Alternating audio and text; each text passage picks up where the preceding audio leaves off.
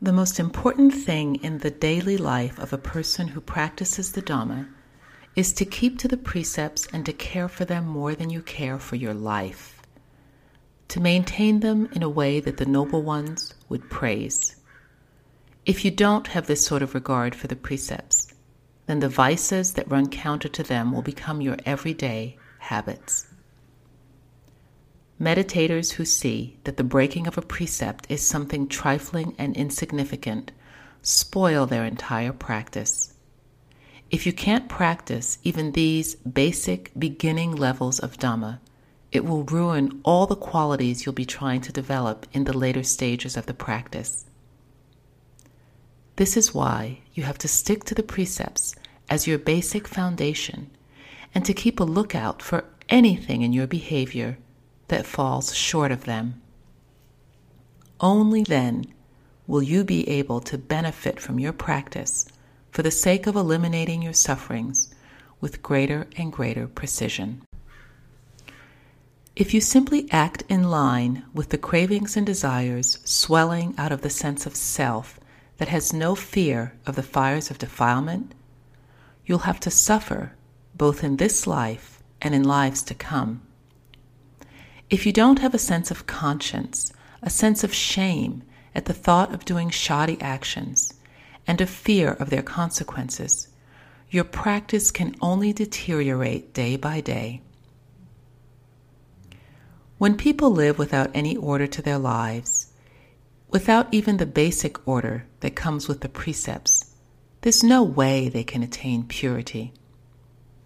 We have to examine ourselves in what ways at present are we breaking our precepts in thought, word, or deed? If we simply let things pass and aren't intent on examining ourselves to see the harm that comes from breaking the precepts and following the defilements, our practice can only sink lower and lower. Instead of extinguishing defilements and suffering, it will simply succumb to the power of craving. If this is the case, what damage is done? How much freedom does the mind lose? These are things we have to learn for ourselves. And when we do, our practice of self inspection in higher matters will get solid results and won't go straying off into nonsense. For this reason, whenever craving or defilement shows itself in any way in any of our actions, we have to catch hold of it and examine what's going on inside the mind. Once we're aware, with real mindfulness and discernment, we'll see the poison and power of the defilements. We'll feel disgust for them and want to extinguish them as much as we can. But if we use our defilements to examine things, they'll say everything is fine. The same as when we're predisposed to liking a certain person. If he acts badly, we say he's good. If he acts wrongly, we say he's right. This is the way the defilements are. They say that everything we do is right and throw all the blame on other people and other things. So we can't trust it, the sense of self, in which craving and defilement lord it over the heart. We can't trust it at all. The violence of defilement, or the sense of self, is like that of a fire burning a forest or burning a house. It won't listen to anyone, but simply keeps burning away, burning away inside of you. And that's not all. It's always out to set fire to other people, too. The fires of suffering, the fires of defilement, consume all those who don't contemplate themselves and who don't have any means of practice for putting them out.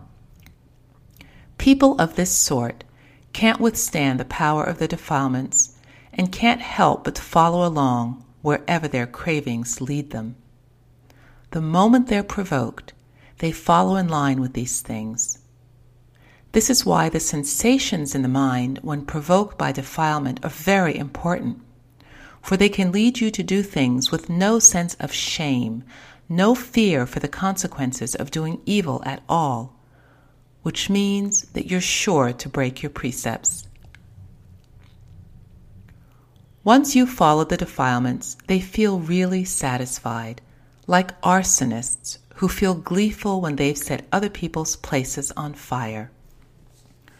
As soon as you've called somebody something vile or spread some malicious gossip, the defilements really like it. Your sense of self really likes it because acting in line with defilement like that gives it real satisfaction. As a consequence, it keeps filling itself with the vices that run counter to the precepts falling into hell in this very lifetime without realizing it. So take a good look at the violence the defilements do to you, to see whether you should keep socializing with them, to see whether you should regard them as your friends or your enemies. As soon as any wrong views or ideas come out of the mind, we have to analyze them and turn around so as to catch sight of the facts within us. No matter what issues the defilements raise, focusing on the faults of others, we have to turn around and look within. When we realize our own faults and can come to our senses, that's where our study of the Dhamma, our practice of the Dhamma, shows its real rewards.